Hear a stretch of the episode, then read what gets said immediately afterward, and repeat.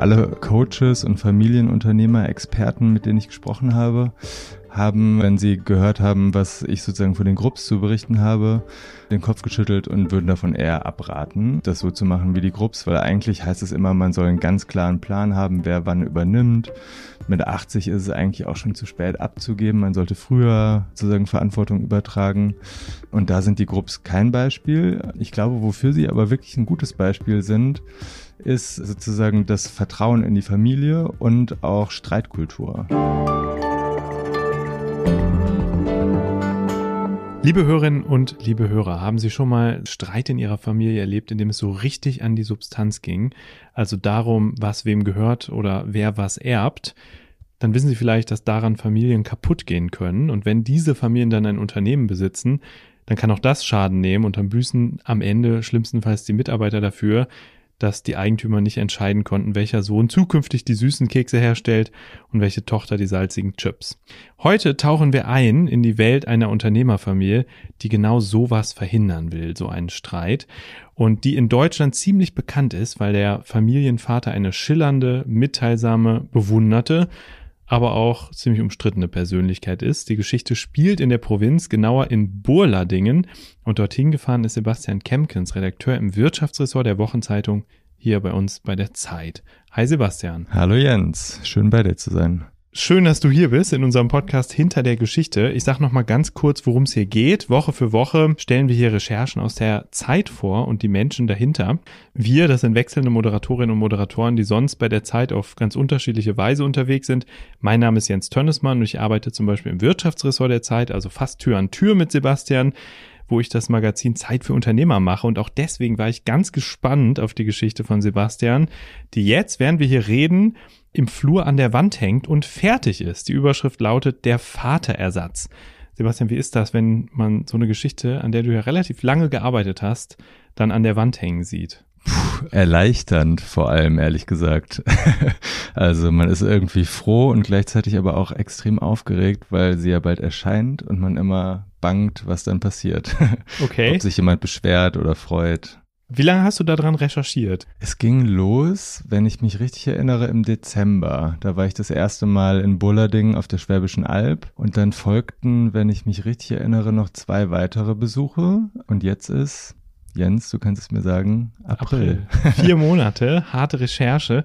Um wen geht es eigentlich in der Geschichte? Wen hast du in Burladingen besucht? Ich habe Familie Grupp besucht und vor allem habe ich besucht die beiden Kinder der Familie Grupp. Also Bonita, das ist die Tochter, und Wolfgang Junior, das ist der Sohn von Wolfgang Grupp. Das ist dieser bekannte Unternehmer, den du gerade schon angeteasert hast, und seiner Frau Elisabeth. Und das Unternehmen, um das es geht, das heißt nicht Grupp? Das heißt nicht Grupp, sondern Trigema. Mhm. Also das ist äh, ein äh, Textilhersteller, der so Poloshirts herstellt und eigentlich alles, was man tragen kann. Unterwäsche, mhm. Pullis, Jogginghosen.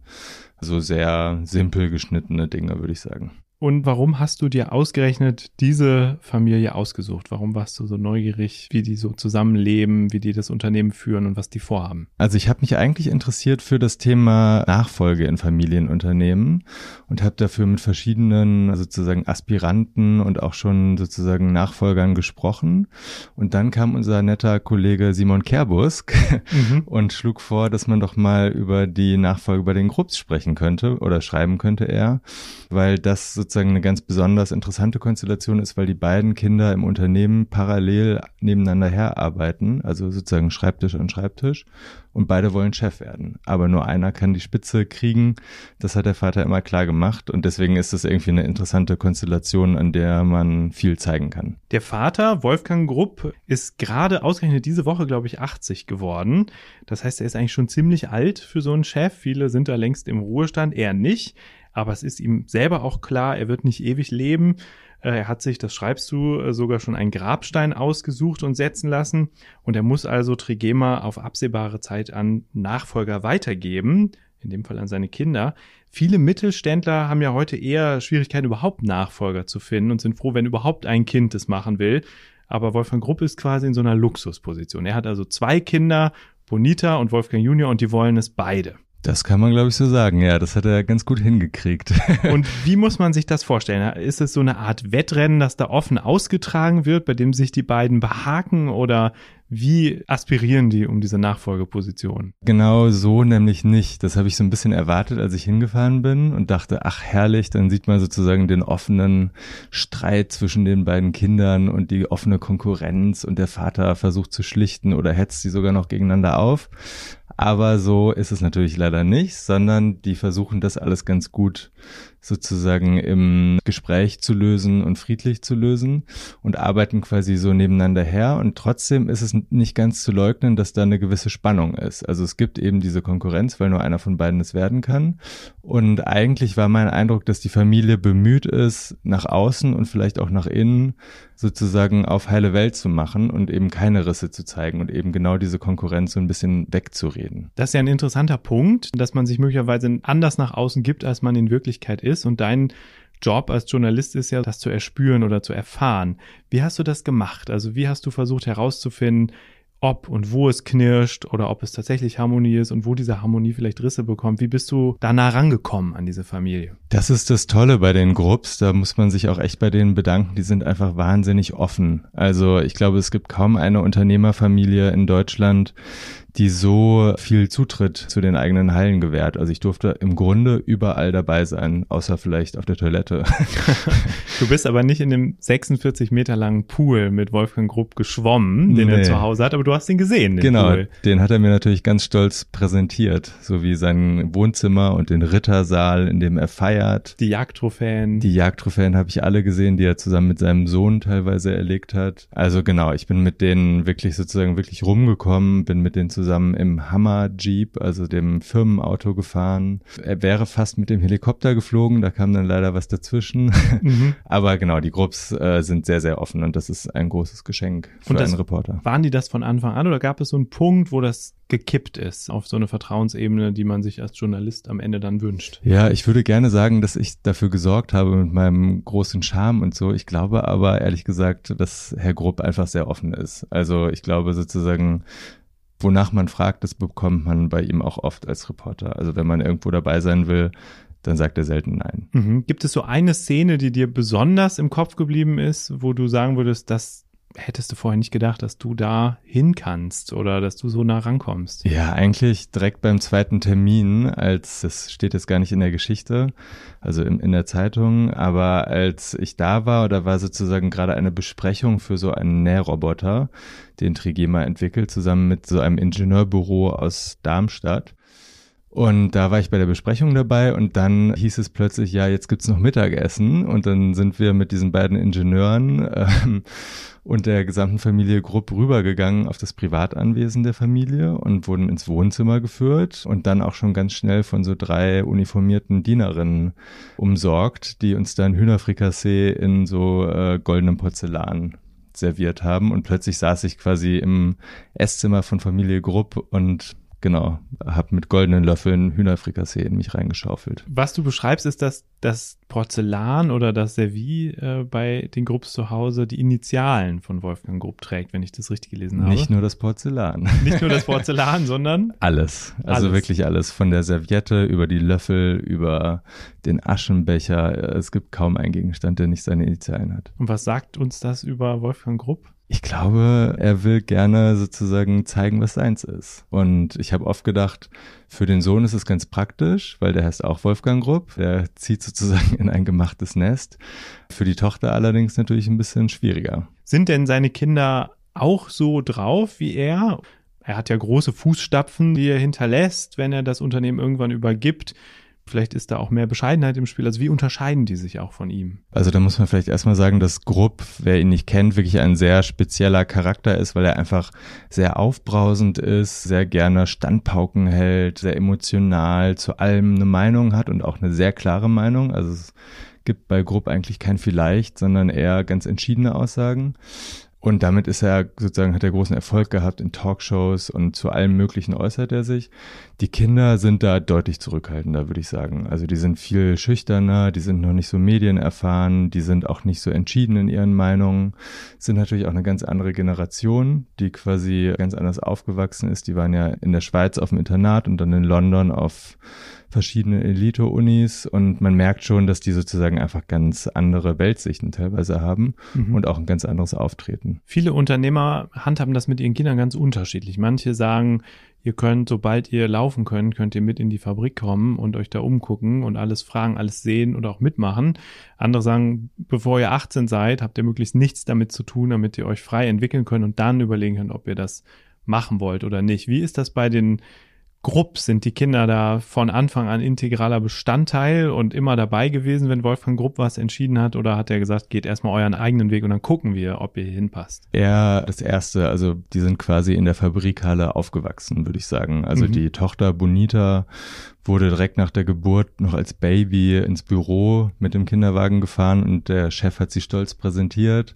Beim Sohn weiß ich es jetzt nicht, aber der hat auch erzählt, dass er immer da rumgekrabbelt ist. Die Mitarbeiter haben sich um ihn gekümmert und deswegen ist es vielleicht auch keine Überraschung, dass er schon in sein Poesiealbum als Fünfjähriger geschrieben hat oder Sechsjähriger, dass er Chef von Trigema werden will. Und seine Schwester sagt das nicht ganz so explizit, oder? Wenn ich das richtig verstanden habe. Genau, ich glaube, das ist so ein bisschen, die sind im Charakter natürlich auch unter unterschiedlich und der Sohn tritt, glaube ich, ein bisschen entschiedener auf, die Tochter ein bisschen abwägender. Also als ich den Sohn gefragt habe, ob er Chef werden will, hat er sich sehr klar dazu bekannt und die Tochter Bonita hatte so ein bisschen gewundener formuliert und er mhm. gesagt, naja, sie würde es jedenfalls nicht ausschlagen. Aber es geht für beide nicht um alles oder nichts, sondern wer das nicht ausgewählt wird, hat eine schöne Exit-Option. Ganz genau, das ist das Gute bei Familie Grupp. Die sind sehr gut aufgestellt, was das angeht. Die Mutter Elisabeth ist nämlich eine Baroness aus Österreich, die ein großes Forstgut geerbt hat von 3000 Hektar Fläche und das kriegt der Verlierer beim Duell um Trigema. Okay, das ist ja auch ein anständiger Trostpreis. Aber trotzdem, die interessante Frage ist ja, warum sagt Wolfgang Grupp überhaupt, dass sie das nicht zusammen machen können. Also es gibt ja viele Unternehmen, aber auch andere Beispiele, wo Doppelspitzen eigentlich ganz gut funktionieren. Mir fallen da zum Beispiel die, die Sennheisers ein, die zusammen das Unternehmen von ihrem Vater übernommen haben. Bei den Grünen gibt es eine Doppelspitze, in der SPD.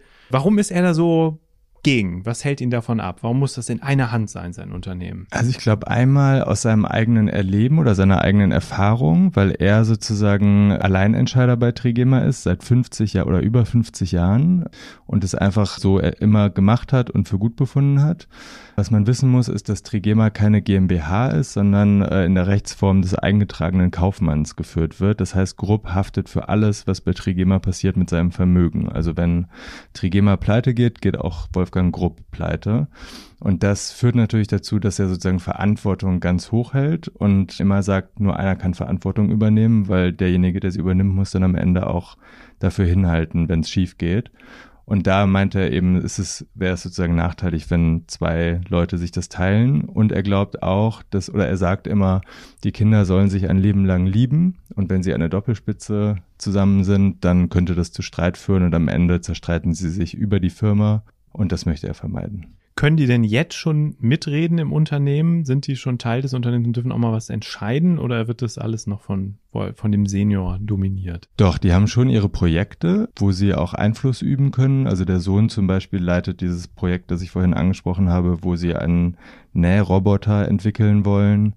Die Tochter hat zum Beispiel Verträge oder rechtssichere Verträge eingeführt, weil der Wolfgang Grupp ein Kaufmann alter Schule ist, der mhm. viele Dinge noch auf Vertrauensbasis regelt. Und ich habe da mit Leuten gesprochen bei Trigema, die noch auf ihrem Azubi-Vertrag arbeiteten, obwohl sie schon seit 30 Jahren im Unternehmen sind. Das hat Bonita geändert und hat jetzt sozusagen da so ein bisschen mehr Professionalität eingezogen. Und trotzdem hat man den Eindruck, dass oft an eine Grenze stößt oder dass es da sozusagen eine unsichtbare Grenze im Raum gibt, weil der Vater eben immer da ist. Mhm.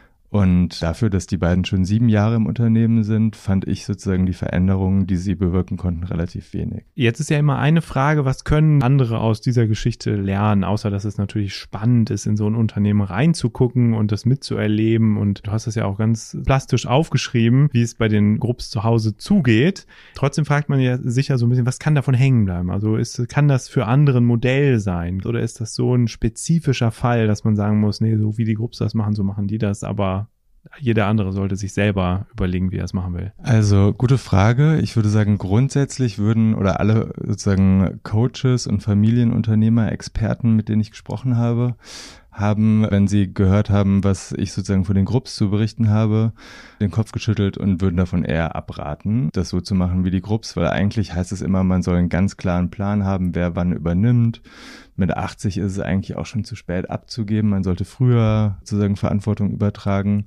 Und da sind die Grupps kein Beispiel. Ich glaube, wofür sie aber wirklich ein gutes Beispiel sind, ist sozusagen das Vertrauen in die Familie und auch Streitkultur. Also das sagen auch alle Coaches bei Familienunternehmen. Mhm. Wenn es sozusagen an die Übergabe geht, zeigt sich, dass eine Streitkultur total wichtig ist und offenes Reden und sozusagen am Mittagstisch irgendwie sich die Meinung sagen können.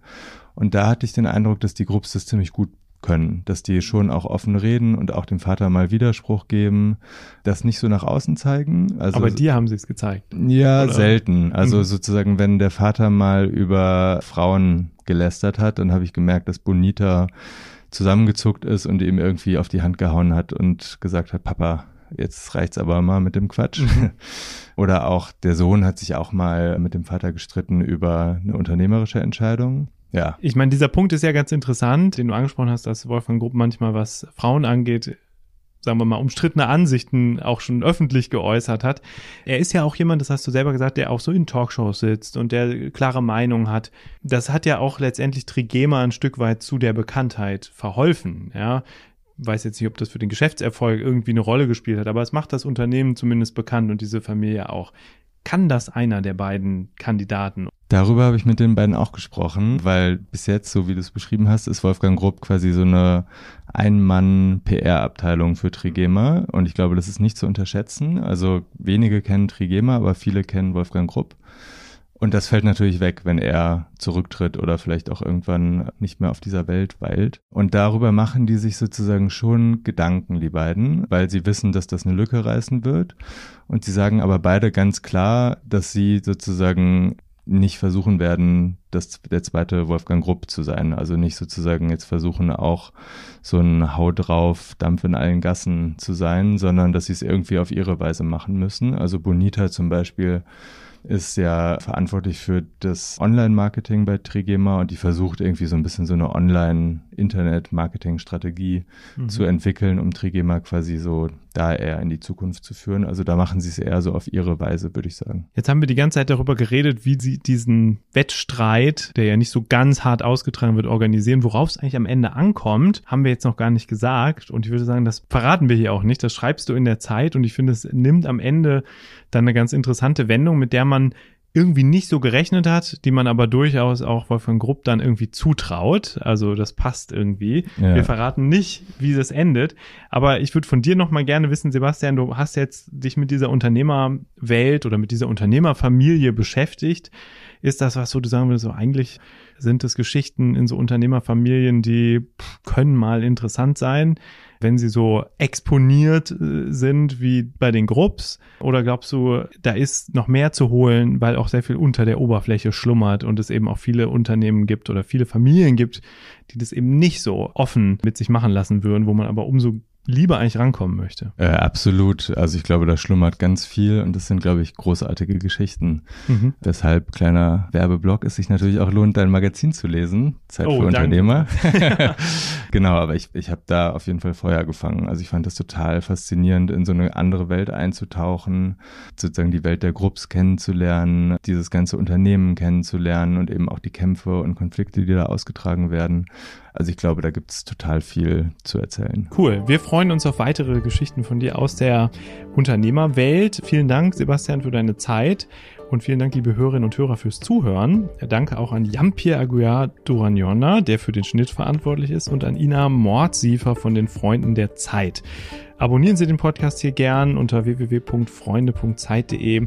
Finden Sie auch alle bisherigen Episoden und da können Sie sich auch zur Veranstaltung anmelden, die das Team von den Freunden der Zeit auf die Beine stellt.